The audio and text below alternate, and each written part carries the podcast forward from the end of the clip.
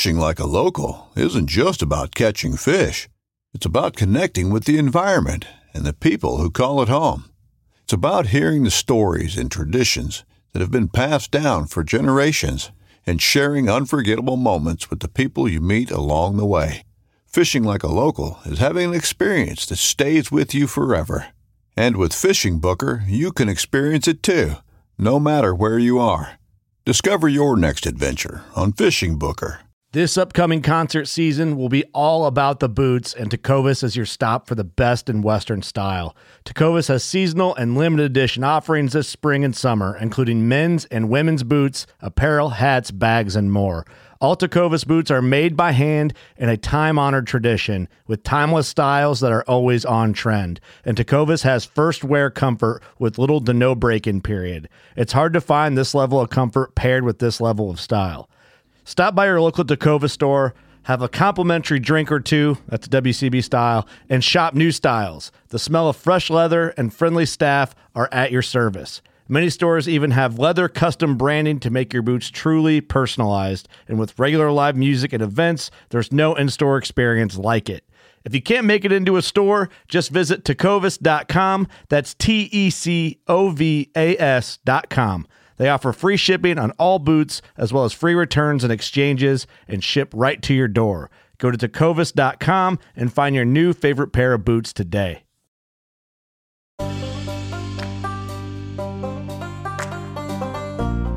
The best part of beauty is that which no picture can express. Francis Bacon.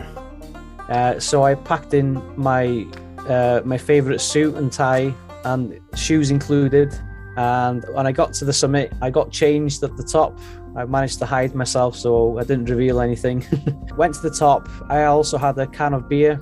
Um, so I went to the top of the summit, uh, dressed in a suit and a tie. I had a, a lot of curious people looking at me thinking I've took a wrong turn somewhere on some pub crawl.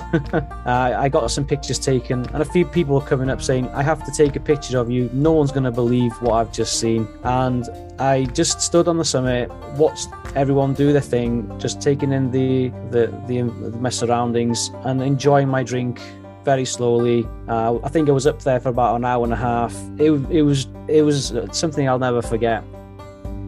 I'm Doc, and this is the John Freaking Muir Pod.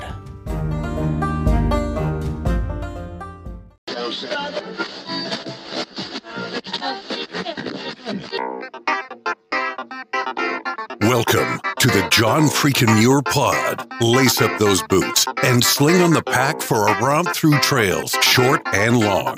With your host and Renaissance man, Doc, it's time to embrace the suck.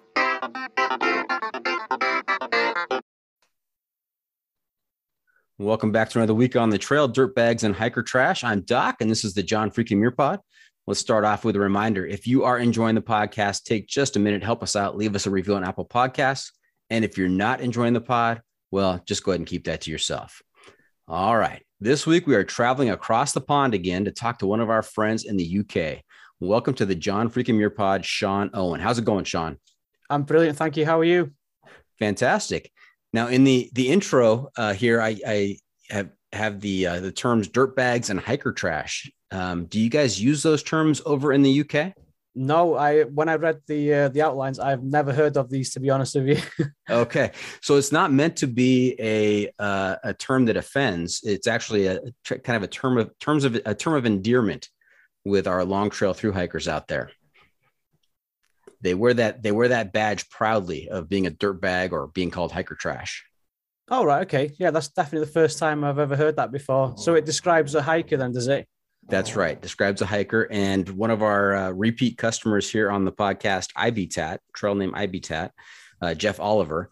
He defined hiker trash. You couldn't get your your official hiker trash label until you have spent the night in a restroom on the trail. That's quite interesting.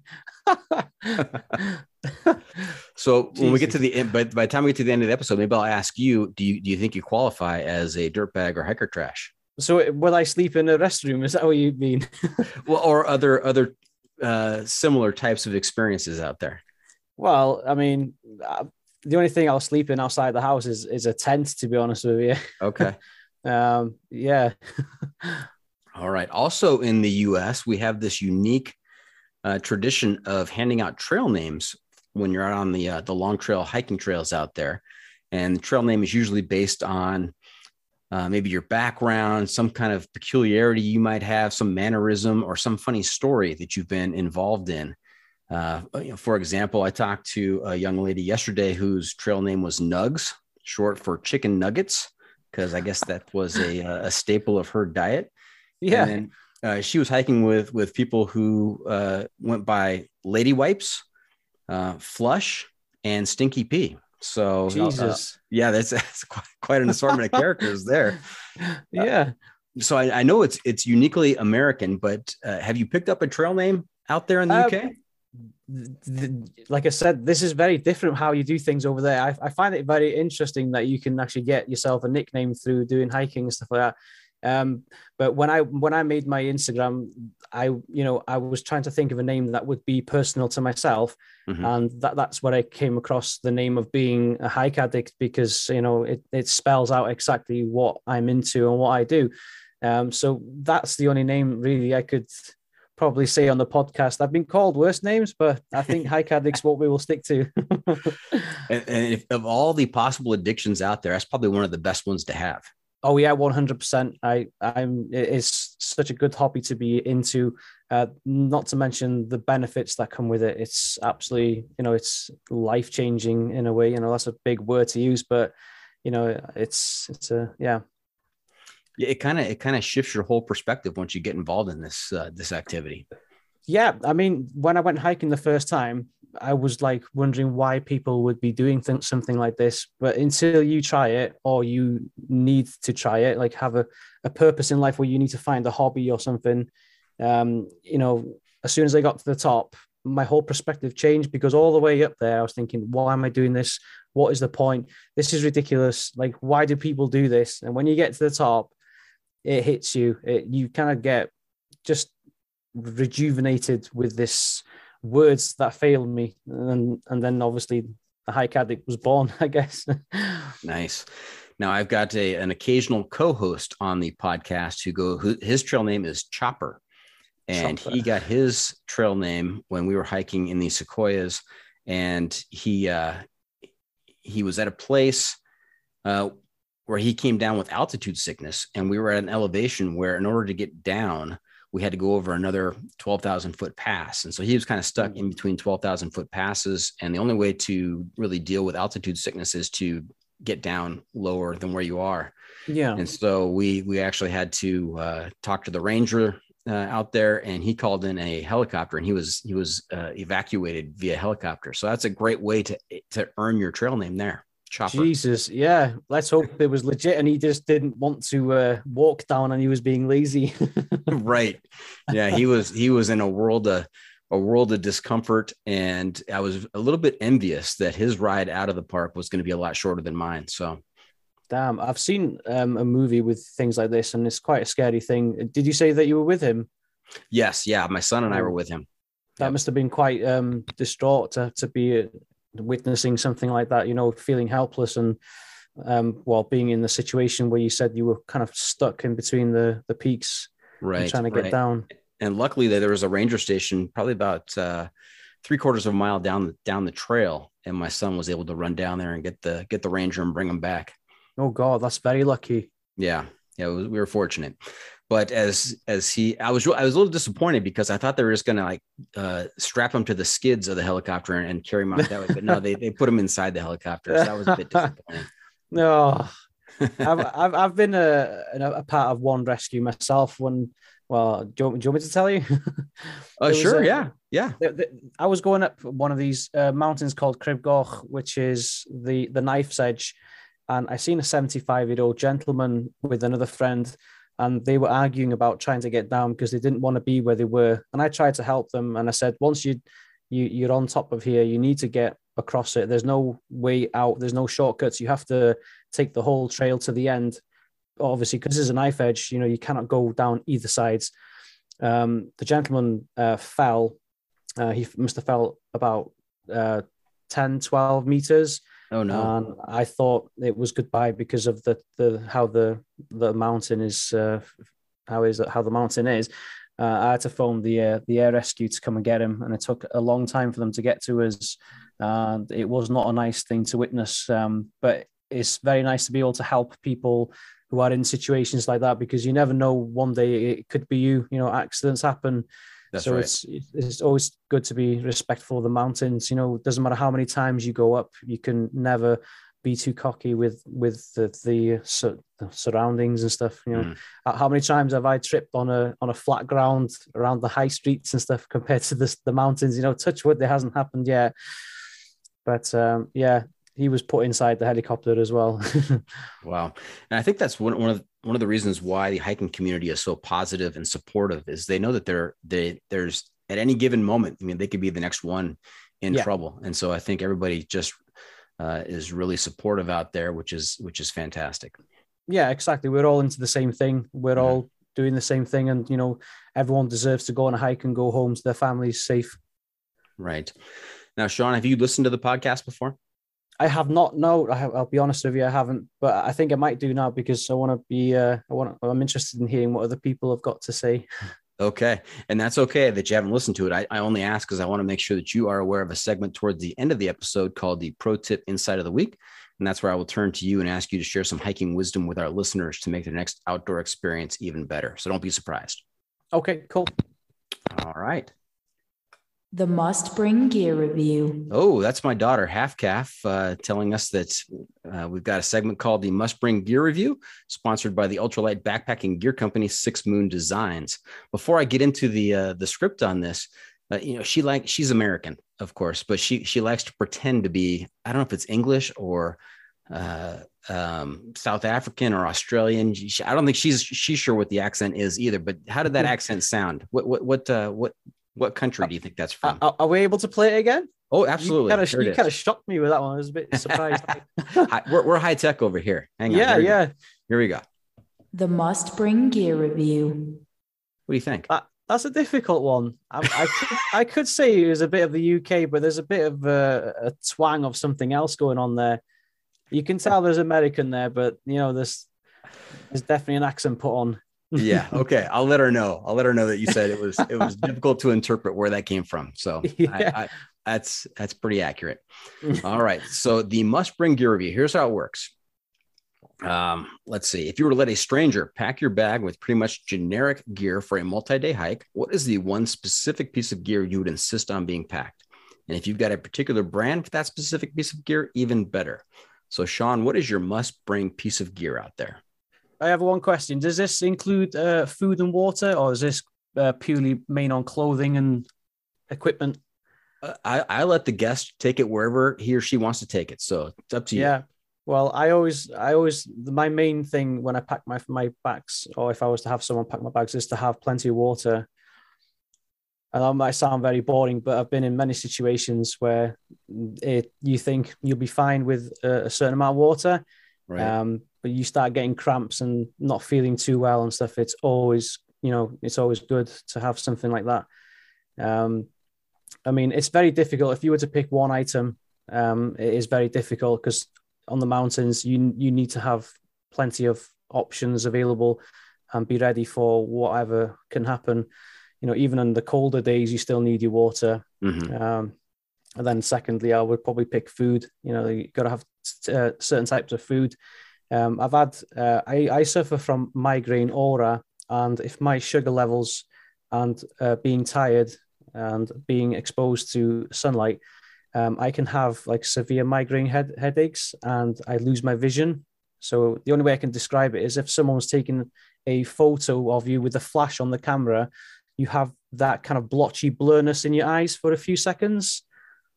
Um, I've had this happen to me on a mountain once, and it was not not good. Luckily, I had two girls with me, and one of them had um, a specific uh, uh, specific uh, sweet that I had, Mhm. and less than ten minutes later, my vision came back and my headache had gone, and it, it really, you know, it, it shook me up a little bit being in a situation like that. I haven't quite often, well, I haven't about once or twice a year, but never ever have I experienced it on top of a mountain. It was a sunrise walk, so I'd been up since two o'clock in the morning. Right. I'd gone to bed about midnight.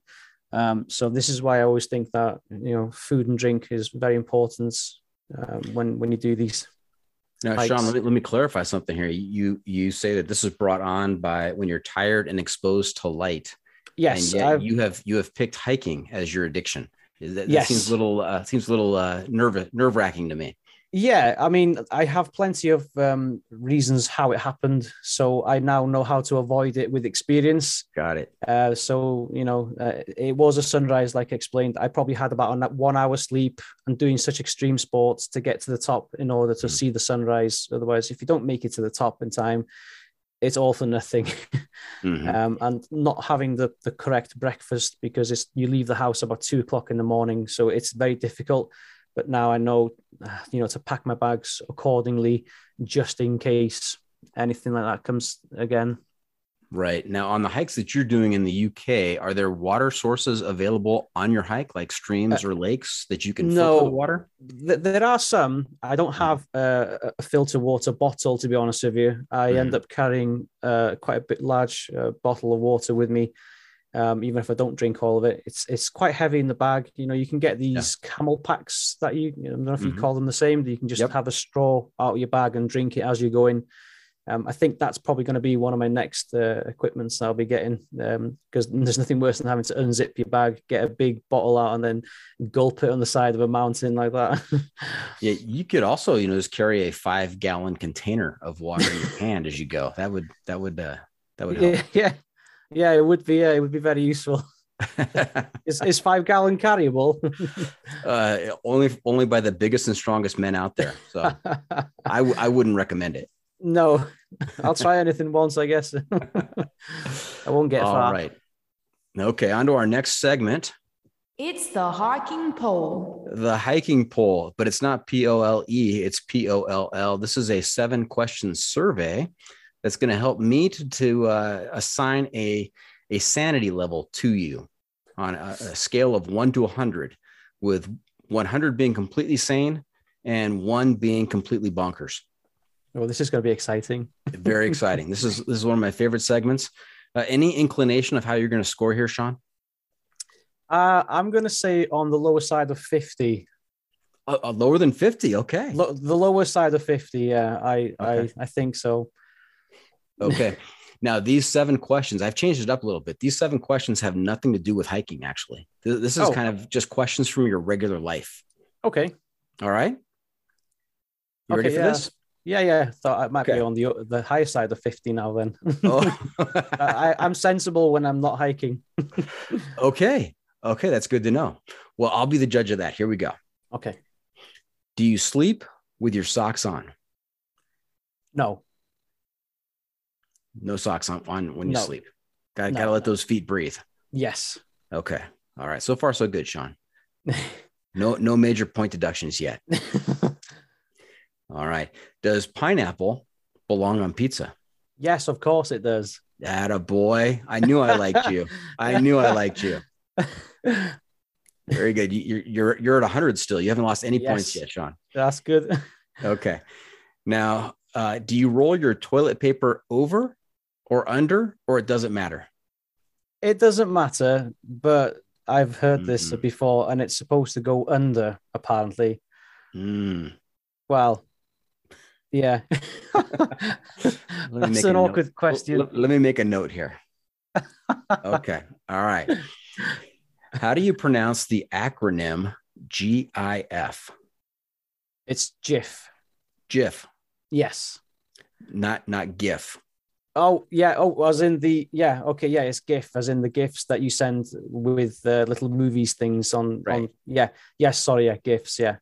GIF, GIF or GIF? No, it's gifs. Definitely gifs. Definitely GIFs. Yeah. You, you caught me out there. Where I wasn't. Yeah. I wasn't listening to the question too too good. Yeah, it's definitely gifts. Send me gifts any day. Okay. All right. Uh, question number six. I'm sorry. Question number five. Cats or dogs? Dogs, one hundred percent. Do you have a dog? I do. Yes, he comes hiking with me all the time. I don't think I could take a cat with me. that would be interesting. That would be a Yeah. good look. Yeah. I have it. I have it on a leash. Yes. get looked at pretty strange. Yeah. And cats have a mind of their own. You probably be Yeah. dragging that cat for a couple miles. Oh, I think so. Yeah. yeah. And, and while we're speaking of dogs, I am I am stuck babysitting my two grand dogs, uh, my son's dog and my daughter's dog. And right now they're they're laying on the bed and they're not moving. They're just kind of listening in as we're as we're doing the interview here. But I apologize to our listeners and to you, Sion, if if uh, the doorbell rings and they go nuts. So we'll looking for that. A Pre-warning. Okay. My dog's the same. Yes. Sion. Do you do you use the Oxford comma? Um, I'm not too sure. Okay, so in this sentence, how many commas should there be? The American flag is red, white, and blue. Red, white. I'd, I think about two. Okay, then you do use the the Oxford comma. The Oxford Yeah. comma is, is that second comma in a simple series. Yes. Okay. And last question. Big point deduction here, possibility. So be careful. Is a hot dog a sandwich? Uh, no. I wouldn't say it's a sandwich. In, in in our country, you can have a sandwich or you can have a hot dog. A hot dog is a complete different, separate thing. It's it's in a league of its own in our country. Definitely. I know what you you're gonna say. It's a sandwich. I think uh, in our country, a hot dog and a sandwich is completely separate. Well, I think it's hotly debated both in the UK and and over here because you know there Yeah. are people who would absolutely 100% agree with you Yeah. uh, over here as well. Uh, I What is mean, your got- definition? What is your definition of a sandwich? this is what I was going to say now. It's it's bread and meat, which is exactly what a hot dog is. So that is definitely a, a very twisty question because you're absolutely right, but I'm going to have to go with the wrong answer because it's like I said, it's in a completely league of its own, and it's not just a hot dog, but it's a hot dog which is completely separate for us. Okay. Yeah, as long as long as you justify your answer, it's you know, I mean, Yeah, everybody has their opinions, but you know, I can Yeah. still call you a little crazy. yeah. All I, right. I, I agree with you. It is 100% a sandwich because it is exactly what a sandwich is. Mhm. Yeah, if you go into a restaurant and you you see on the menu sandwiches, you wouldn't expect to see hot dog underneath No. that that listing of sandwiches. No, I would not know. Do you Mhm. have that in your country? Is it is it is it like that there or I think I think it is it is uh, hotly debated. I think Yeah. uh, I think most people would say that that a hot dog is not a sandwich. yeah And then and but uh, there are others who who get they really parse the language and the definition of you know what is a sandwich and and they come to the conclusion that yeah? I think that's a very good question to be honest with you. That's uh, it's a I mean, it's a we- we could tricky one. We could spend the whole episode debating this topic. yeah, yeah. All right, that's the end of the hiking poll. Let me do some quick math here. I need to carry the three. I'm going to divide by the root of two. I'm Going to multiply by pi, and we're going to adjust for the temperature at the top of Snowdon. And you come out with a very solid and respectable 83. oh, I'm happy with that. Congratulations. That's that's mostly sane. Thank you very much. That's good to know. Okay. All right. Now, moving on. Before we get too far down the trail, let's back up a little bit. Uh, we'd love to hear about your background, where you grew up, what kinds of sports and hobbies you played uh, as a kid, and, and how did you get involved in hiking? Was this an activity that your parents uh, took you out to when you were growing up, or how did that all come about? Uh, well, I was in a 10 year relationship. Um, I have uh, two autistic children, and um, having focusing all my time and energy on my family and things not working out, um, I had to, uh, well, I had to leave the house and I had to go stay at my mother's house for a few years to get back on my feet and work on myself. Mhm. Um, I understand that my friends have families and commitments themselves, so I had to find a hobby where I would be able to go and do on my own. Um, mountains at the time was just a mountain. I would see pictures of people up the mountains all the time, and I would think, get a life like it's a mountain. There's nothing special about it. What's the big deal? Yeah, it looks nice, but it doesn't interest me at all. And uh, one day I decided to go up, and as I explained, it was not the ideal conditions. The visibility was poor. It was it was wet. It was just horrible. But I really enjoyed the the pushing, the adrenaline, the the the sense of achievement. It it just felt like I belonged there. I was, you know, there wasn't many people around, so it was uh, plenty of times to kind of defrag my mind and just to kind of absorb my surroundings and the beauties giving me plenty of time to think about things. And then, you know, when I struggle physically and stuff, it's it's nice to be able to process some negative uh, stuff that's going on in the mind and being able to process it into physical energy. So rather than being angry with anything, I would let it out and it would help me push myself to, to get to the top. You know, I would always be running scenarios of things in my mind that would help me get to the top. It was all for nothing, but it's it was for me and it worked for me. You know, it was something that would put a big smile on my face. And when you walk down the mountain after that, you just feel like a complete different person. It it just feels so medicated and you know, I, as I keep saying, the words fail me how it makes you feel. You have to be in my situation in order to appreciate the goodness that that the hiking did to me. And you know, after that, I just absolutely fell in love with it, and I was intrigued to go up again in in better weather to see what was actually surrounding me on the summit, as I couldn't see anything. The views were just nothing. So I was very intrigued to go up there on a sunny day to see what was around me, and you know, it did not disappoint. All right, couple things I want to follow up on here. Number one is I'm always amazed to hear about people's first hiking experiences, especially when they go bad. When something something wrong happens, they're they're you know they're hiking in the wrong kind of shoes, their feet are killing them. Uh, they they're expecting this great view, and they get up there, and there's there's of course no view because it's it's all cloudy and foggy. um, and yet, despite that, despite that miserable first experience, they continue to go out there again and again and i think that is just a, a, a testament to kind of the the power of the outdoor experience has for us. Yeah. I i think different different conditions different seasons is a different hike. Even though you're on the same mountain it's always good. You know it's easy enough to do something on a perfect day but nothing challenges you more being able to see things. You know i've, I've been up there at night time and stuff like that and being at the summit on a clear day on a night time, it just looks like you if you're looking out of an aeroplane window, but you're not moving. You know, I like to think, oh, what, what does it look like when it's snowing? What does it look like when it's dark? What does it look like when it's poor visibility, perfect visibility? There's so much different weather conditions that can change the views, and I want to experience them all. And I'm, I think I'm doing a pretty good job, you know. Yes, and I think we may have stumbled upon the uh, the title for this episode. I'm always, I'm always on the lookout for a good title.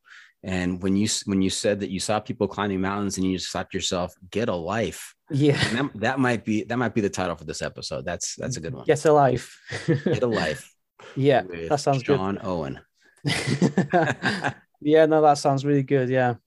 Okay. Now we skipped over the part about your childhood. Where where did you grow up? Uh, I grew up in Wales. I've always lived in Wales. Um, I'm from a, a beautiful uh, island called Anglesey, um, literally surrounded by beaches, and it's only 15 minutes away from Snowdonia. And which brings us back to Get a Life that I didn't actually start hiking until 2019. So I was well in my 30s, and my only regret is not doing it sooner. right. Now you live on an island. Is it connected by a road? Yes, it's connected by two bridges. Okay.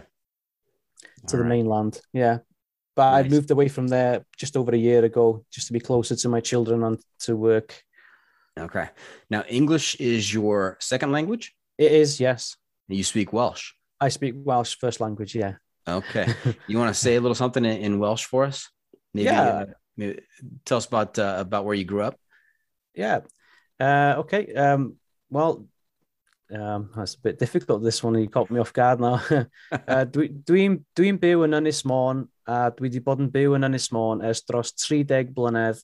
A dwi yn hoffi Ynys Môn mor gymaint, sy'n wrth y modd mynd yn dol yn ei ddiw. That means I'm from Anglesey. Um, I've lived there for 30 years and I'd love to go back there. Okay, it sounds very poetic, as opposed Yeah. to as opposed to the the the American accent with the English language. yeah, it's completely different for you to hear, I suppose. Yeah. And were you an only child? I, I've got two younger brothers Okay. and they're not into hiking at all. That was gonna be my follow up question. It's, it's always interesting also to hear, you know, how how uh, maybe one one of the children or two of the children take take to the outdoor experience and the others don't. yeah. No, I'm I'm the insane one. They're the sensible one. One's into fishing and one's into cycling. Okay. I Um, mean, so I- there's I- a there's a commonality there though of Yeah. you know outdoor activities. out yes outdoors Yeah. it's yeah it's nice to Mm. get out you know I, I guess it is it's a good it's, it's a good thing to go out nothing worse than being indoors all the time i suppose but i work outdoors so i'm always outdoors i just like being outdoors yeah Now, when you were a young lad, did you have any sports and hobbies that you were involved in? oh yeah i was big into my football i would be playing football all the time oh uh, so- soccer is it for you guys Uh, That's right, soccer. So- soccer, yeah. I was yeah, big into my football. Um, you know, I did a lot of sports in school and stuff as well. Uh, be running cross countries. Um, I was a big fan of cricket as well. It's a, it's a very fun sport to play, but I wouldn't say it's a fun sport to watch. You know, there was a there was a docu documentary. Yeah, it was a documentary on Netflix a couple of years ago. It was, might still be on there. It was it was about uh, cricket in Mumbai, oh, and it followed a team for an entire season. And I I watched it. I was fascinated. I was hooked. Um, you know, do you, do you have cricket in your country? I think there is some some uh, amateur cricket that happens in America, Yeah. but I, there's there's not a professional league. So you haven't played it before? No. I, I was a baseball something- player. Yeah. So I, I'd imagine baseball is your version of it. Uh, Mhm, It's a bit more extreme, I suppose. Yeah. mhm. different rules, but same same uh, aspect of the gameplay, I suppose. Um, we had something similar, but it was called Rounders. It was for girls, but low key between you and me, I I loved it. It'll be Uh, our secret. I won't tell anybody. yeah, it, it was something about the uh, the ball and bat. You know, just being able to hit the ball, just very good. Always, you know, success rate was pretty good, and I'd always be picked first in the team in in, in a primary school, and yeah, it was just yeah, it's just a fun sport to play, I guess. Nice. Now, football, what, what position did you play? Uh, I played all sorts. Like uh, I'm a person that won't stick to the same thing. I like to, to have uh, choices and you know be out. Um, but I would play uh, defense quite often because I'm left-footed. They would be able to put me on the left side of the field, which would serve as a slight benefit, I suppose. Um, I did play for the local football team for about two years, um, and then I got turned 18, got a driver's license, and then I was able to drink alcohol in pubs and stuff. Then and then sports kind of went out the window. It all went to hell from there. yeah, yeah, yeah. As soon as I was legal to drink, it was it was definitely my hobby. But it's not classed as a hobby, I suppose. There's a lot of walking between pubs to pubs, I suppose. That's right. That's right. Yeah. We call that the pub crawl, right? the pub crawl, yeah. There was Yeah. a bit of crawling uh, throughout half the night after that. Yeah. Now, are, you left footed and right handed? I'm left-footed and left-handed. Oh, left footed and left handed. My daughter, my oldest, is not half calf. Uh, my oldest daughter is left footed, right handed. All three of my kids played played football, soccer as well. Yep. And she would all she'd also be on the, the left side of the field, either as a, a left left defender or a, a left midfield, Yeah, yeah. because she could serve the ball in with that that left foot. That's it. Yeah. Yeah, her her trail name unofficially because she doesn't really go out on on hikes.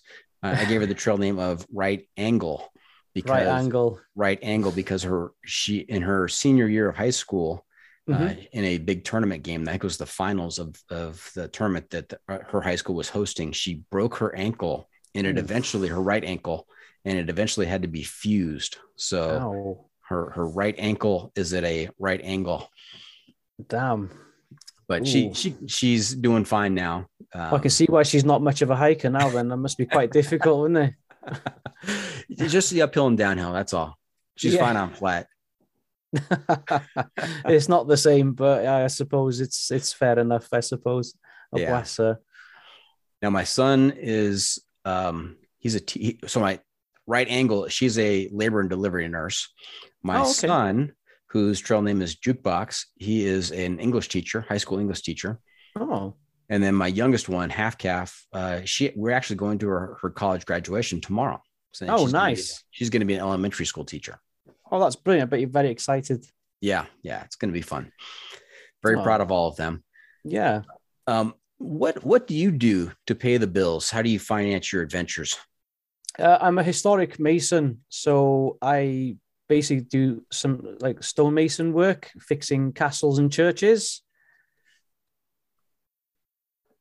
Um, An I- historic mason. I, you Yeah. know, of all the things I, I could I could have tried to have predicted, tried to have predict what you were going to tell me you did for a living, what and would I, I could have guessed two thousand things, and you'd not one of them would have been an historic mason. No. yeah, I've been doing it since 2018. I used to work in offices and stuff, and I didn't like it because being mentally tired just wasn't for me. Um, I I got the job through agency. They wouldn't tell me where the the work would be just to turn up at this location, and I drove past uh, the Conway Castle, and I seen the scaffolding all around it, and I was my adrenaline started kicking in. I got to the car park and I asked the gentleman if I was in the right place and if we were working on the castle. And he says yes. And I was like, oh my God. And you know how high castles are. We had to go up the scaffolding and it was very nerve wracking to get used to it. But I really, really enjoyed it. it. You know, being surrounded by by good people and you know having people to help you when you were stuck and just learning new skills. And it was something about it. It was just very proud to be a part of. You know, it's a grade one listed building. You know, that the the highest historical value, and to be a part of the conservation on something like that, it just it was just such a buzz, and I really enjoyed it. Uh, so Now, I've been did you doing since know- then. Did you know when you were showing up what kind of work? No, you were they unsure just of said the location, or you didn't know anything. nothing. They just said it was tedious work, and that's it. Um, they never said that you would be like you know a couple of hundred feet in the air, looking at like people that are looking like ants. But you know, it was it was brilliant, and I think that's helped me learn to overcome a lot of my fears and stuff like that, having being at heights and just having to deal with it. You know, Yeah, fixing the masonry at the top of a castle, you know, Yeah. hanging, off, hanging off the scaffolding, I mean, climbing climbing snow, that's nothing after that. No, no, no, exactly. So it it has helped me quite a bit to to find the balance in life with the being scared. You know, you got to come off your comfort zone one day, otherwise you're not going to evolve. You're not going to enjoy a lot of things in life that require that kind of uh, skill. I, I I'd imagine or experience. Now, this reminds me of a book, and I want to make sure I get it right here. So I am doing a quick search. Yeah, written by Ken Foll- Follett, um, Pillars of the Earth. Have you read that one? No, I haven't. I've heard of it though. Yeah, it Pillars of is. It is. It is a fascinating story, and it it follows generations of folks, and it starts with this one guy who his job is he's a builder, Oh, and he he is working back in I don't know if it's medieval times, but he's working Yeah. on castles and designing them and and building them, and it's uh, just it's fascinating. I mean, it, it covers you, you, you know with a book usually you would stick with one character throughout the book, but this this Yeah. covers like multi generations uh, through the years, and I think there's a couple of, of sequels to it to just keep keep going. And it was uh, really good. And it, when you you told me that you were a historic an historic mason, that it just made me think of that. yeah, no, that's pretty interesting. I guess I'll have to uh, look this up and find it. I- I've I've heard of it, like I said, but I'll have to look into it a bit more because it sounds interesting to have people that have come from the same background or walked the same path. I guess. Yeah. So what uh, what is your your favorite castle that you've worked on? Oh Jesus! I'm I'm gonna have to say the Conway Castle because it was the first castle I ever worked on, and there's something special about it. You know, it is so beautiful, and you cannot help admire how on earth they built something so perfect with the tools available to them at the time. Right. And to, to imagine at one point in their lives that you would not be able to walk freely around that area without being in a sword fight or or any sort of you know having your life risk, but it, it just you, you you can't help but putting yourself a few eight nine hundred years ago to feel what it would actually be like to be there there and then. Um, so it's very special to me. I worked on it for about eight, nine months, and it was just very fascinating, absolutely fascinating. Yeah, life was a bit more dangerous back then. Yeah, especially for a Welshman because these castles are built by the English back in Mhm. the days. Um, so now, obviously, um, you know, we, we have a, a few laughs and jokes with you know with the English. They're saying, "Oh, we built the castles, and now you're fixing them," and you know, we have that banter. You know, there's nothing too extreme about it, but it's it's just loads of funny stuff like soft play, I, I guess. Right. As long as there's nothing extreme. I mean, the yeah, well, yeah, history- the- yeah, yeah. the history of the repeat- UK is uh, steeped in all kinds of uh, conflicts, Yes. Right? Yeah. You- Yeah. you- I, I'm certainly no expert, but I just know uh, from what I've what I've studied and what I've heard and what I've watched. You know, the the the Romans, the the Vikings, the the uh the the Scottish, the the you know, there's there's just been all kinds of different conflicts there. Yeah, it was certainly the wild, wild west once upon a time. Yes. Now, I'm also intrigued that they told you, hey, we're not going to tell you what you're going to be doing. We're not going to tell you, you know, what you're going to be working on, but it's it's tedious. And, and Yes. you said, okay, that's that's good. That sounds that sounds sounds like right up my alley. Tedious. I'll take that. Yeah, I like the challenge, you know, and surprises I used to like, but not so anymore because you know you end up in, in situations like this. they missed out quite a bit of uh, the information, but yeah, it paid off, I guess. Okay. What are you currently working on? Um, I'm I've actually we ha- we do the stone side and we also have stained glass side as well. So we're currently working on well uh, for the last seven months I've been doing conservation work on stained glass for uh, Manchester Town Hall, uh, which is a, a city around here. Um, It's a very uh, a big job. It's um, it's it's a it's a big opportunity for the company to be able to do that. So they they just need extra hands on that side of the company at the moment. So it's interesting to to know what goes on on, on the glass side, how they would repair, you know, church windows and stuff like that. You know, it's it's uh, very fascinating how it's done from from start to finish, and to be a part of that as well. It's like I said, it's something to be proud of. Again, Yeah. just having that skill and ability and learning new things. You know, it's fascinating to just see all sorts of aspects of conservation from stone side to the window side. Yeah, so it's it's really good. Nice. Now, speaking of Manchester, did I see today that uh, was it Manchester United clinched uh, Premier League Oh, championship? I, I I don't follow football as much Oh, you- these what? days. what? Yeah, I know, I know, I know. I, but I am a Liverpool supporter. When when Okay, I was going to ask which one was your team. You're yeah, Liverpool. Liverpool. Uh, m- with my friends growing up, it was Liverpool or Manchester United. So when Manchester United played Liverpool, they would be, you know, it would be pretty, you know, you'd- we'd wind each other up, and one of us is going to lose, which you know, it was kind of sore, I guess. But you know, we were- we were children, and then we didn't like getting wound up. So when our team lost, it was never good Yeah. um yeah i just feel like a bit of proudness has been left but when we did win we won when we lost we lost uh, but it was good because it wasn't the same team winning all the time so it, it would always be interesting always be interesting uh, but they're not doing too well at the moment i've been hearing Well, there's cycles. There's cycles. There's ups Yeah, and downs. exactly. So yes yeah. exactly Now, have you gone to any American football games? I haven't. No, it would be something I would love to do though. I've only been to America once, and that was when I was about 14, 15, Mhm. and that was in Orlando. Um, but seeing all these pictures, I follow a few people from America and, and seeing the mountains and the landscapes they've got there. You know, I, I'm to have to come and dip my toes in America once in my life, uh, or maybe a few more times. Um, it would be very interesting to see what you guys have got there. Like I said, it'll be nothing compared to what we've got here. So I'll be coming there with high expectations, Okay. and I will be very tired halfway up the, the mountains that you've got around there. Now, no, no offense to my listeners in Florida, but you can't you can't use your one Florida experience and kind of extrapolate that to all of America. There's, there's a No. lot of different parts of America. Don't don't I don't want you to think that you know that that is America, Florida, because you know occasionally there's some weird things that happen in Florida. Anything just leave it at that. Uh, well, I'll, I'll just leave it at that for right now. Yeah. Okay. Hey, we're going to take a quick break. When we come back, we're going to talk about uh, Snowdonia National Park and Mount Snowdon and some of the adventures that you've had there. So stay tuned for that. We'll be right back.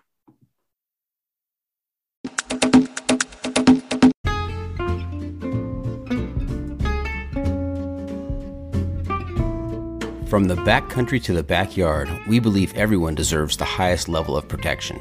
Since 1984, Sawyer Products offers the best, most technologically advanced solutions for protection against sun, bugs, and water, using time released liposome technology, topical insect repellents, and new standards in water filtration. And with every Sawyer product you buy, you are helping to provide clean water through 140 charities in 80 countries with their long lasting water filters. Every Sawyer product you buy is an investment in our common humanity. Choose Sawyer and keep the adventure going, knowing that their products have been tested and chosen by those who count on serious protection on the trail all day long.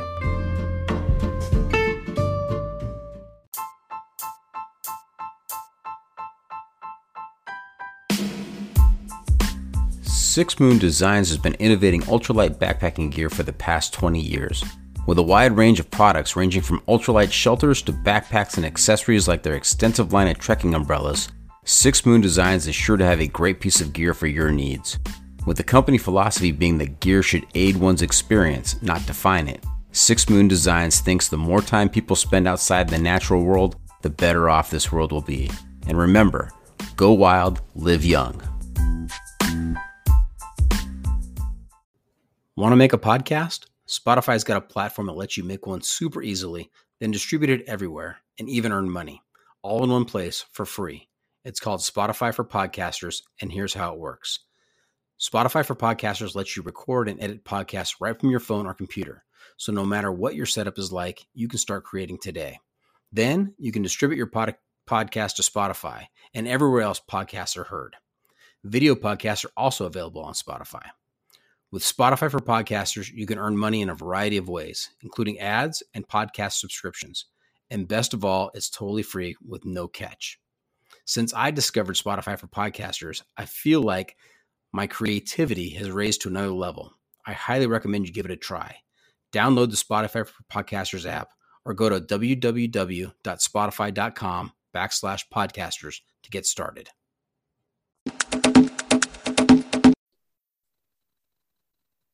And welcome back. We are talking to Sion Owen over in the UK. And, you know, we talked about your background, fascinating background. Love to hear that. Uh, historic Mason and the work that you've done there uh, really, really gets my, my mind wandering. So I, I, appreciate talking. You know, that's one of the great things about being a podcast host uh, that, that talks to people from all over the world is I feel like I have friends everywhere now. And, you know, you know though we talk a lot about outdoor adventure, there's there's a lot of fascinating background facts in in the, the lives of the people I talk to. So you're just an, a, a prime example of that. Yeah, well, I suppose as what you do, you're going to meet a lot of different people, and I suppose you know it's it's nice to be able to see or hear different stories and different backgrounds and stuff. And you know, it's probably an, an interesting thing that you get to see all this and hear all this. Mm-hmm. So that's why I'm even more intrigued to listen to the other podcasts now to see what other people you've been speaking to as well. now, next time I'm, I'm in Wales, can I crash with you? Of course you can. Yeah, yeah, no question, no doubt about it. Yeah, you can make a list of all the mountains that you'd want to tick off your list, and we can go and do them safely.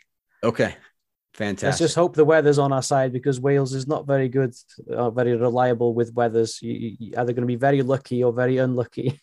Sounds kind of like the Sierras. Yeah. All right. Now, in the US, typically when you're doing any kind of multi-day hike, there's usually a permit system required. You need to get you need to obtain a permit in advance before you show up. Is oh. that is it similar in the UK? No, not at all. No. You just Nothing go out there and do it? Yeah, yeah, which brings a lot of amateurs and first timers who have seen mm-hmm. photos and want to try it themselves. And then that's where you get people going up in flip flops with no bags and, and all sorts, and you just shake your head thinking that person's going coming coming off the mountain in a helicopter. I think. yeah, we have a, a saying in the U.S. It's called "You either win or learn." Yeah, that's very true. So a lot of learning going on there. Yeah, yeah. yeah. oh, yeah. so, how many have you done? Is it customary for you to, to do multi-day hikes, or are you kind of a, a up the mountain one day Up, up the mountain and back in one day. It's yeah, it's up the mountain and down in one day. Um, There are some days where I like to treat myself. I will go to one area to do one mountain, and then I will drive to a different area to do another mountain. But they would be like the top five mountains that Wales would recommend to you. It's nice to have the fitness and be able to do it. Well, especially this time of year where we've got the daylight on our side. It's just it feels better to say, oh yeah, I went to do Snowdon yesterday, and then I went to do a mountain called Tryfan. It, it, you know, rather than just doing one mountain in one day, there's something really special about being able to do more than one summit at the same time. It's it's yeah, it's it's really nice. Uh, once or not twice, I've ever uh, gone up a mountain, come back down, sleep in a tent, wake up in the morning, and go do a different mountain. So you haven't been home at all you kind of get a bit of the the wild feeling and it's just something about that it's really nice it's like i don't know it's it's words fail me once again Mhm. it, it just feels nice you know camping first time um, it, as as you'd imagine when you were a kid you know going camping in the garden would be exciting Right. and it'd be exactly the same as as being an adult on the mountains Right. Now, are there any through hiking trails in in Wales or in the UK? Through hiking what do you mean by that sorry Through hiking, yeah. So there's there's a couple of different terms here. So um, through hiking is when you're doing a a uh, say a trail that is anywhere from you know 30 miles long to uh, 2,600 miles long, and you're doing it all at one time, and you're doing it over a series of days or months. You start at the starting point and you end at the the finishing point. yeah we've got something called the welsh 3000 Okay. Uh, which consists of the the highest 15 peaks in Wales. Mhm. Uh, you can do it over 24 hours, two days, or three days, depending on your fitness or your preferability. You know, some people want to take it easy, even though they could do it in 24 hours. They want to sleep somewhere on day one, you know, have a nice beer, have a nice meal, Mhm. enjoy the sunset, and then wake up in the morning feeling nice and refreshed and carry on casually walking it to the second night sleeping and vice versa, just doing the same again. And the third day, being excited to finish your challenge. No stress, no no pains, no cramps, you know, no issues with food and water. Uh, what people do is they park their cars at checkpoints. So you'll, if you're with three people, you park the cars the, the night before. Uh-huh. You jump to the next to the the camping spot. Your car's nearby. You get your replenishments and stuff like that. And and and something about that is really exciting. Being able to do it casually and just taking your time and absorbing everything and having the experience. You know, it's it's a story. You know, it's something really cool. But doing it in That's right. 24 hours, I can imagine it would be full of cramps, stressful times, making sure that you're on the right path, making sure that you know everyone else is is keeping up, and you know. But that's the Welsh 3K. That's that's a really good Right. one. Now, I would not, I would not refer to those people as you have described them. I would not refer to them as dirtbags or hiker trash. What would you refer them? to? I, I, they, I would just call them hikers because, they, Hikers. like you said, they're taking their time. They're, they're, Yeah. uh, you know, no stress, no fuss, no muss. Yeah. Um, there is, there are a few trails over in the U.S. that uh, stretch from Mexico to Canada. Jesus. So the Pacific Crest Trail goes from Mexico to Canada. It's 2,650 miles long. Jesus, what's the average days for that? I, I Well, it assume can- someone's it- done it from start to finish before. Yeah. And so if if they're really pushing it, I mean, I mean, I think the F, FKT fastest known time is somewhere in. Well, I didn't even want to speculate, but I would think that a really fast time would be three months. Typically, it's more like six months or longer. Jesus. Some people go and travel the world. Some people do this hike. That's right. That's right. That's Oh right. And that's God. Uh, that's where uh, you know they you know a few days in they are in a, a state of where they they uh, they smell pretty ripe and uh, they look pretty pretty haggard and you can imagine at the end of six months you know w- what that does to a body so Yeah. There's a lot of wear and tear on the body, I suppose. Yeah. I imagine you'd lose a lot of weight. Yes. Now, so going it going from starting point to finishing point, that's a through hike. Now, some people prefer instead to do a section hike. Maybe their their jobs won't give them six months off to do this hike. yeah. And Mm. so they'll take uh, time each summer. I work with a guy who who's done done this, and they'll hike a section of the trail each summer. Yeah. And so then their goal is to eventually hike it in its entirety in sections, and those are called section hikers. Yes. And so he is currently, I think, in the state of Washington on his hike. I mean, not, Jesus. not at this particular moment, but in, in all the sections that he's accumulated, he has he has made it from Mexico. Uh, I think he's a few hundred miles short of the Canadian border at this point. Jesus, that's pretty well, isn't it? Yeah, Is that something that you think you would be interested in? you know, you if you would if you would have asked me five years ago, Yeah. you know, was this is this something you'd want to do? I'm like, I'd be like, yeah, get a life, get a life. No, absolutely not. but the more I talk to people, Hmm. uh, and I've talked to a lot of long trail through hikers, people that have done the the Pacific Crest Trail or the Continental Divide Trail or the Appalachian Trail, um, and you know, you, you start to wonder, you know, could I do that? Could I Yeah. do that? Do I do I have what it takes to do that? It's almost like a challenge, and so it kind of Yeah. like this little worm inside my head, uh, gnawing at me. Challenges are very exciting. You, you you cannot, you know, they definitely are. Uh, Right. that might be a very very big challenge, and you know, you require a lot of commitment for something like that. So it's whether you'd want to do it or could do it, I suppose, isn't it? Right. So let's let's get back to let's get back to Sion and Snowdonia. I know you mentioned Snowdonia was only what 15 minutes away from where you are. Uh, it was when I lived on Anglesey. It was fifteen Oh, okay. minutes, but but now where I live, it's it's just under an hour. Wh- Where do you live now? Uh, it's a place called Rhyl. How do you spell that? Uh, R H Y L. Okay, Rhyl. got it. Rhyl, Got it. yeah. Okay, so it's about an hour away, and and Snowdonia is that your preferred location for hiking? yeah, I mean, it's it's my well, I'd like to say it's my back garden, but it's not so much of a, my back garden now of the distance. Um, it's because you know it's they have so many mountains around there. I'm taking my time to tick them off my list. I tend to do the same mountains over and over again, as I explained, with different conditions and lightings, seasons. Um, I like to perfect my mountains. So, you know, you do it over and over again. And then when you want to give other people the experience, that you know that they're going to be confident with you going to take them because you've done it, you know, well over 10 times. And I just like to give the experience to people.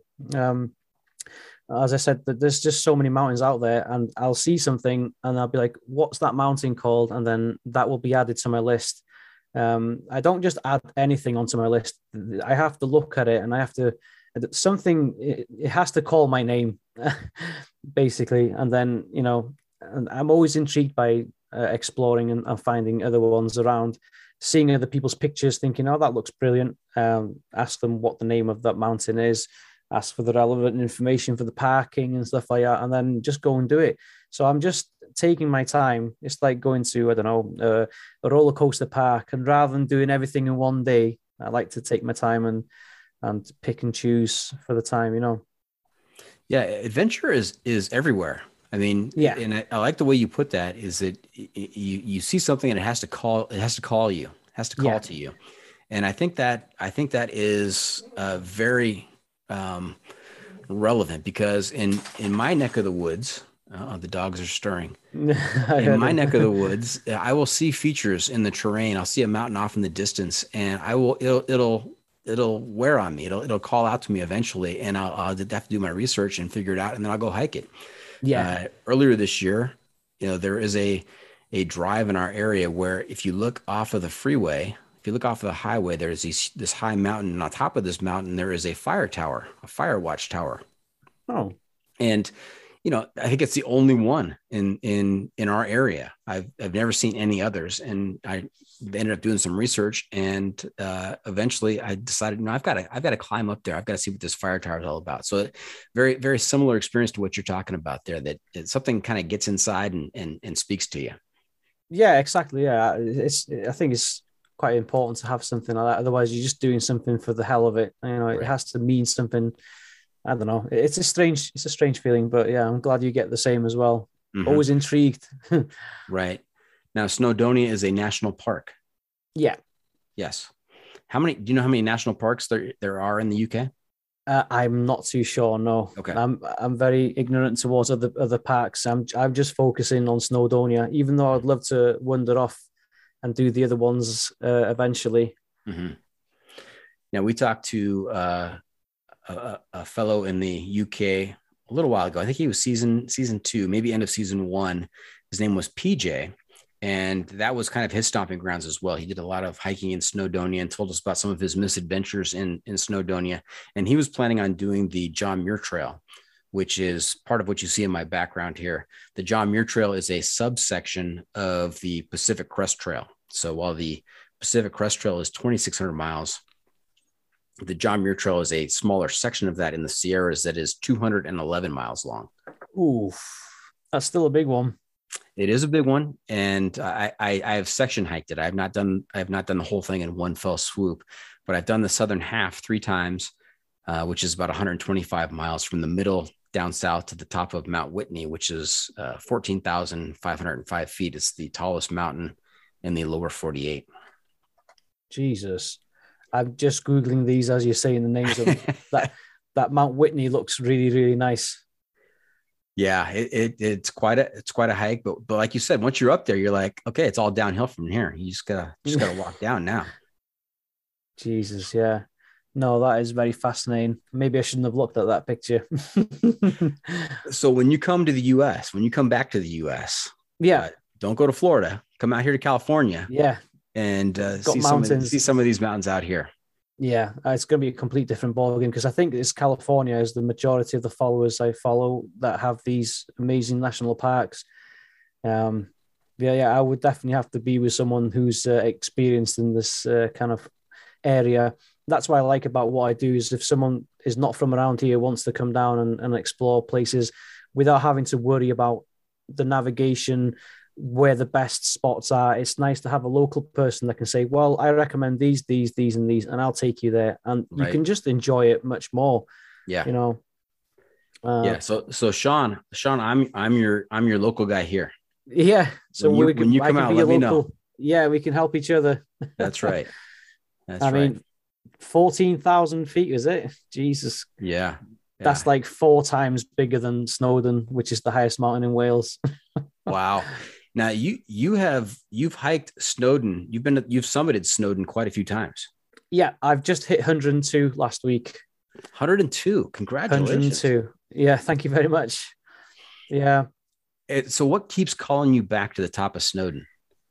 Uh, to be honest with you, I don't go to the gym and I don't like cardio. And if I was to go to the gym and I was on the treadmill for 20 minutes, I'm probably going to go pack my bags and go home. Um, once I start walking Snowdon, I have to get to the top. So, you know, it's my cardio. It's you know, it's my gym. It's the prettiest gym I've ever been to.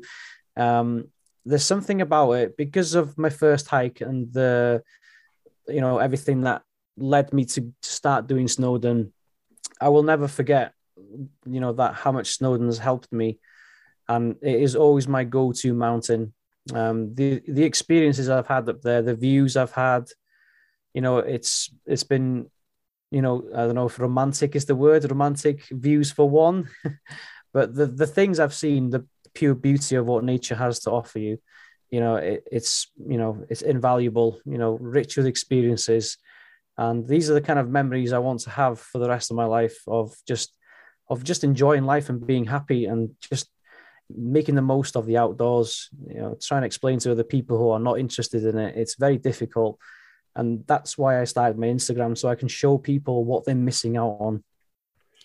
Yeah and you and i spoke i think off air a little bit about pictures and yeah. how has it been your experience that you know you try and show these pictures to people that have not been out there? And yeah. they look at the picture and they say oh yeah that's nice it's and, just a mountain. You're just like, get a life. yeah, it's, it's, a mountain. Get a life.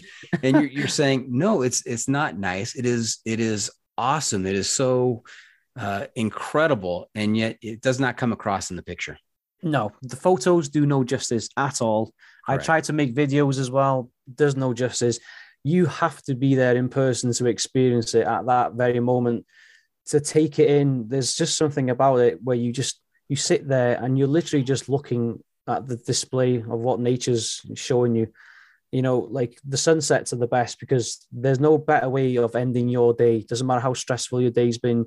You've gone up to the top and you're watching the sun go down and coming down as a different person with new memories and new photos to show other people what they've been missing out on. You know, it's this it's spectacular. It's absolutely beautiful.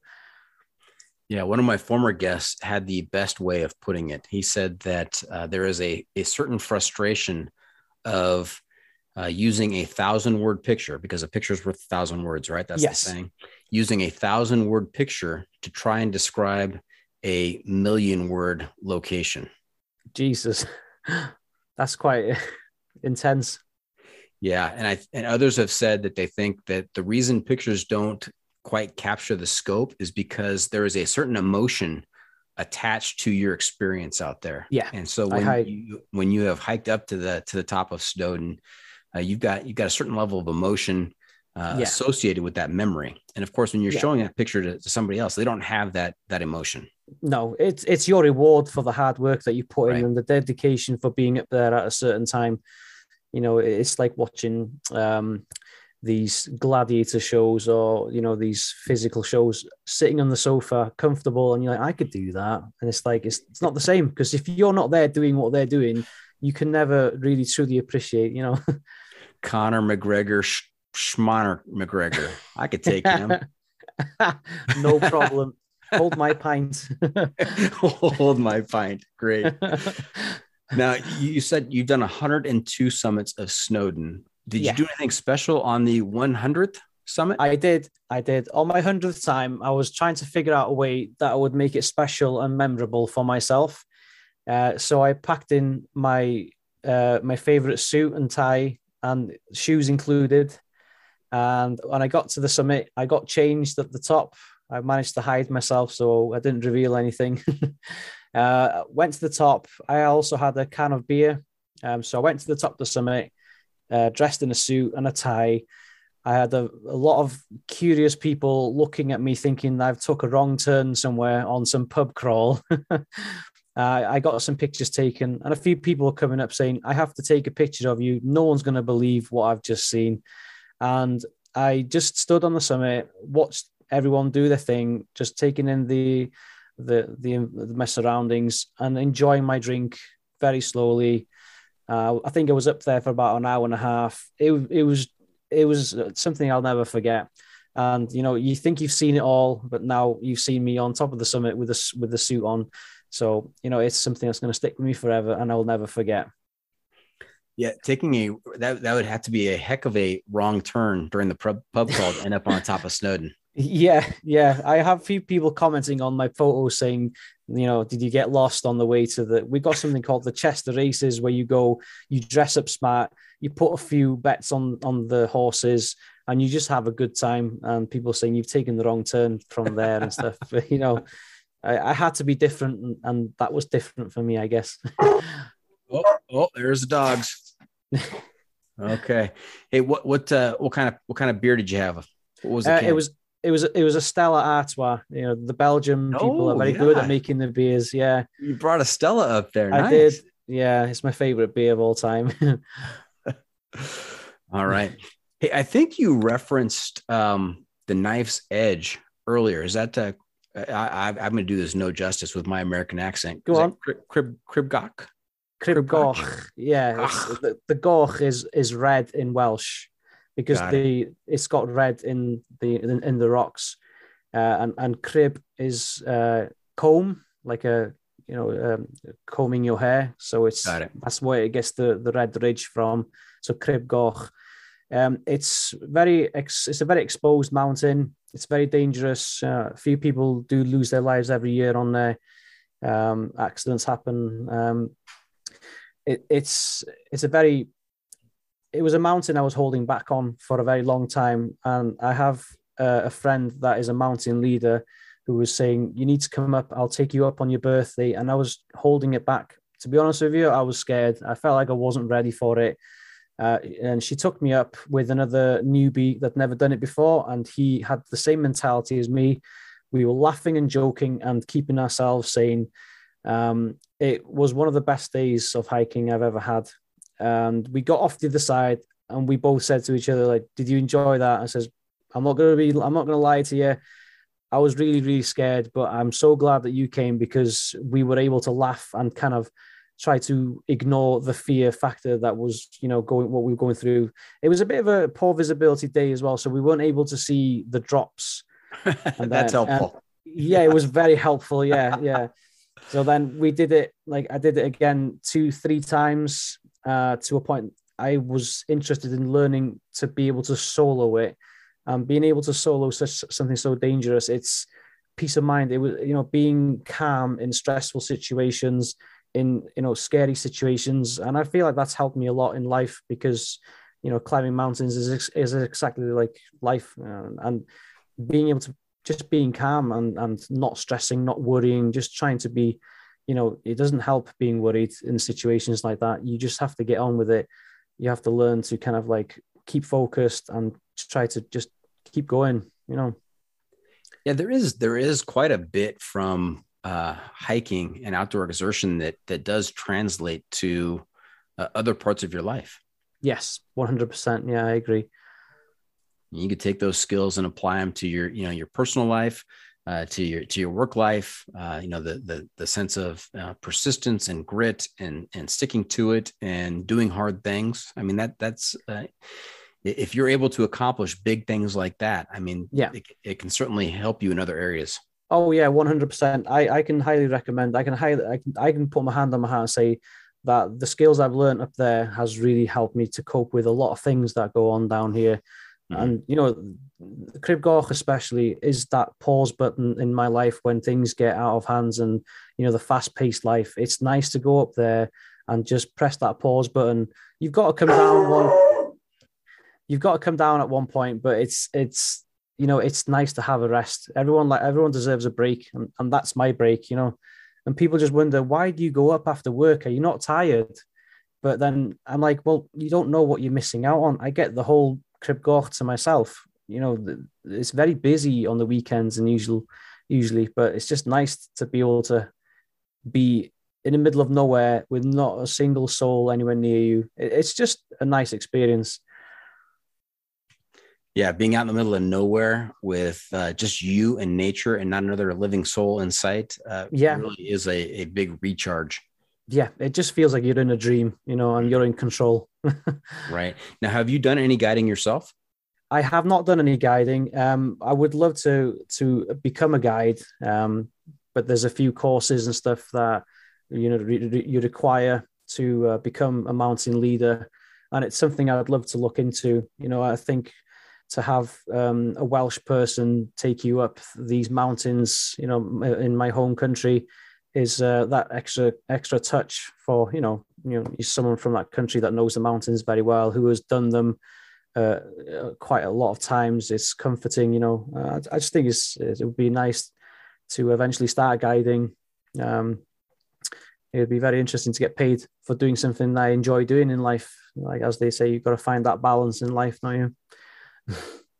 Right now, there is a, a there's a power in publishing uh, something like that, putting it out into the universe, speaking it into existence. So let's, Sion, let's let's speak it into existence right now that you are going to commit to becoming a guide. Yep. Tell tell all of our listeners that that's what you're going to do. So now Oh, now you've got that you've got that added pressure of now following through on that. yeah, uh, there's nothing more in my life that I would love to do than to become a qualified guide and to help others and to give people the experience and to help and show other people what they're missing out on. Nice. You know, being safe on the mountains and not worrying about anything. Just let me show you the way, you follow me and just enjoy yourself. There's nothing more that I want other people to do than, than that. All right. Now, is there? I, I see in our, our notes here. Um, I've got something here about a charity challenge. Is there a charity charity challenge uh, coming up that you're you're spearheading?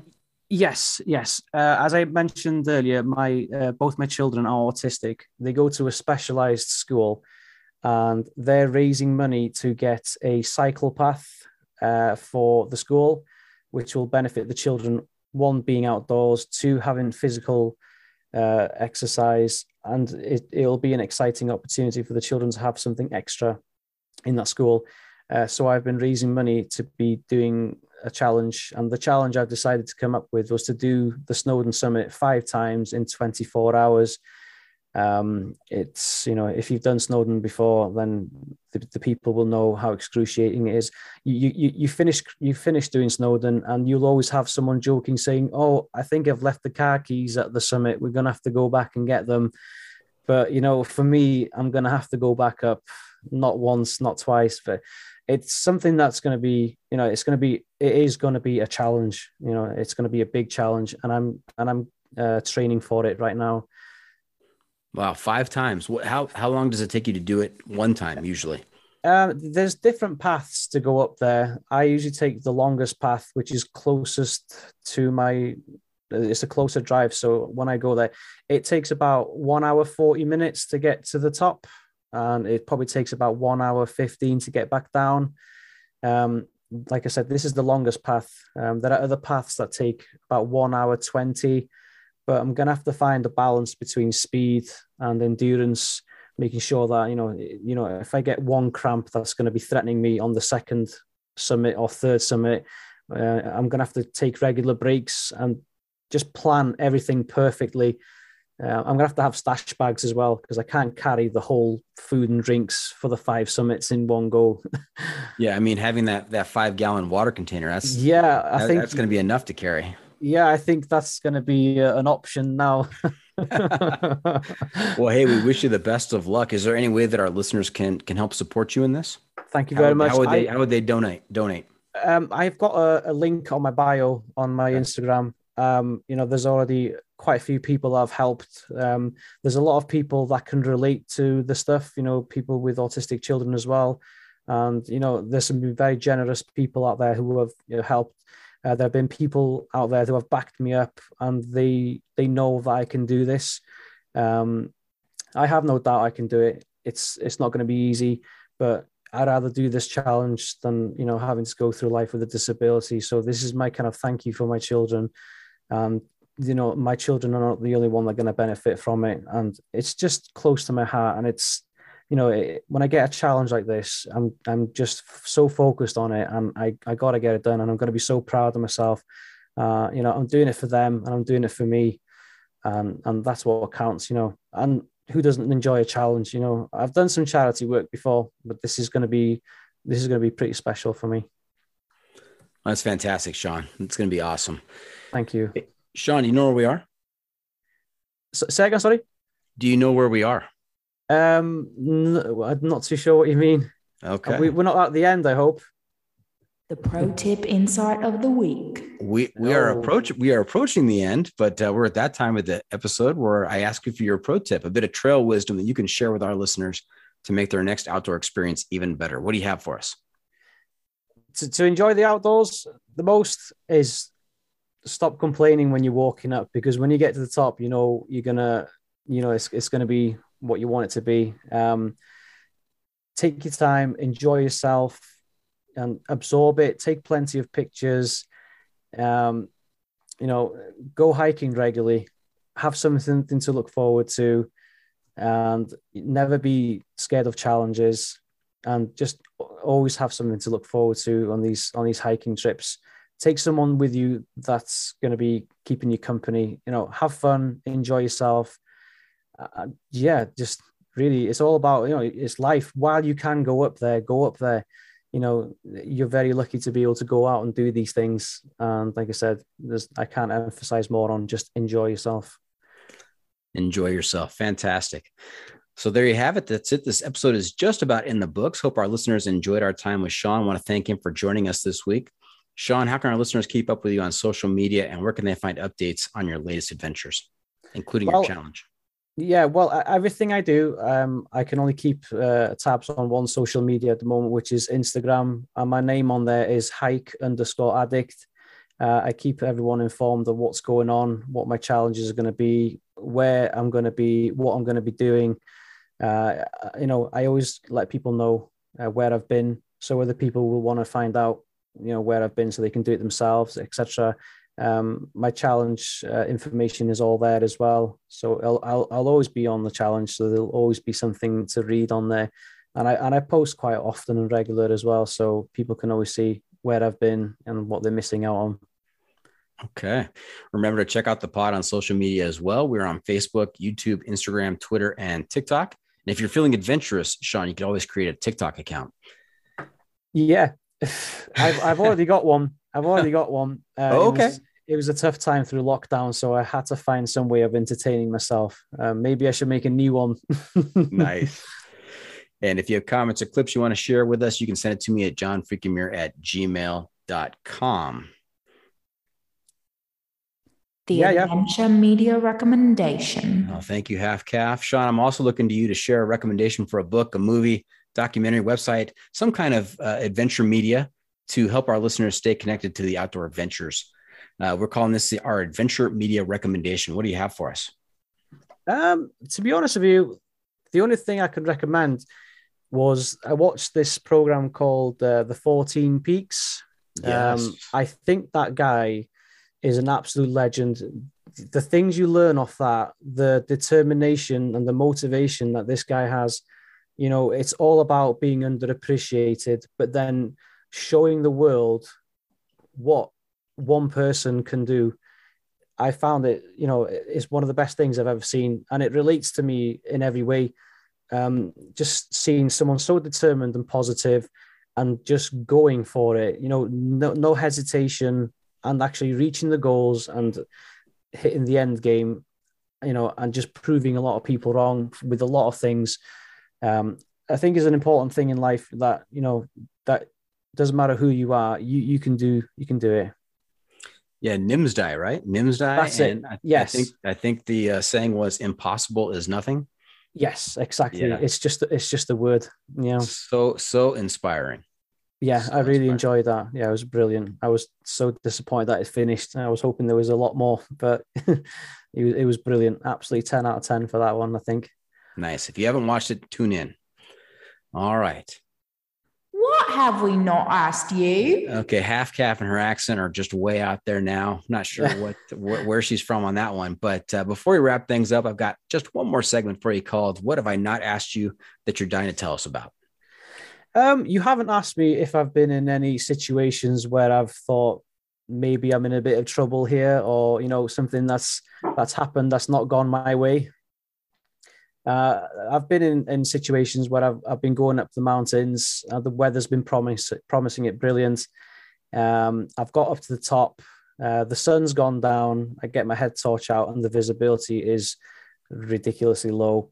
Um, even though I've done these paths a lot of times, um, you know, I don't get scared often, but I did get scared at this one point. and I wear glasses as well. So when the the moisture's in the air, the lights reflecting off the the mist, uh, getting myself in this in a situation like that, and like I was saying before, being able to keep calm in situations like this, one step forward is one step less to do. Uh, having just keeping keeping yourself, you know, nice and cool, and then when I got through the other side, I was relieved that I actually uh, I got through. You know, um, so it's very important to like uh, be prepared because you have to have you know uh, you have to be prepared for anything to happen.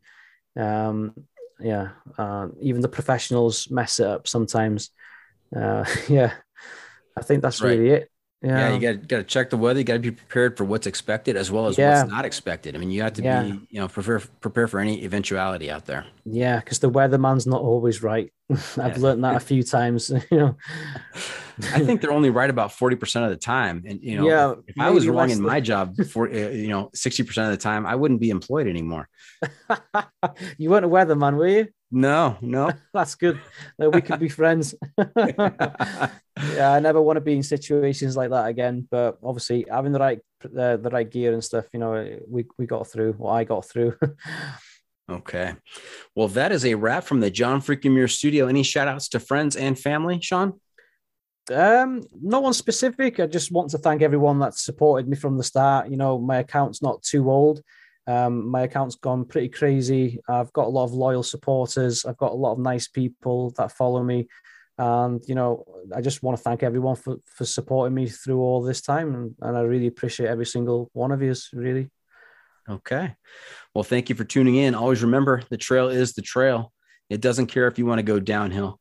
It doesn't care if it's almost dark and you're looking for a campsite. It doesn't even care if you've packed your best suit and a Stella. The trail is the trail. Embrace the suck. I love it. That's brilliant.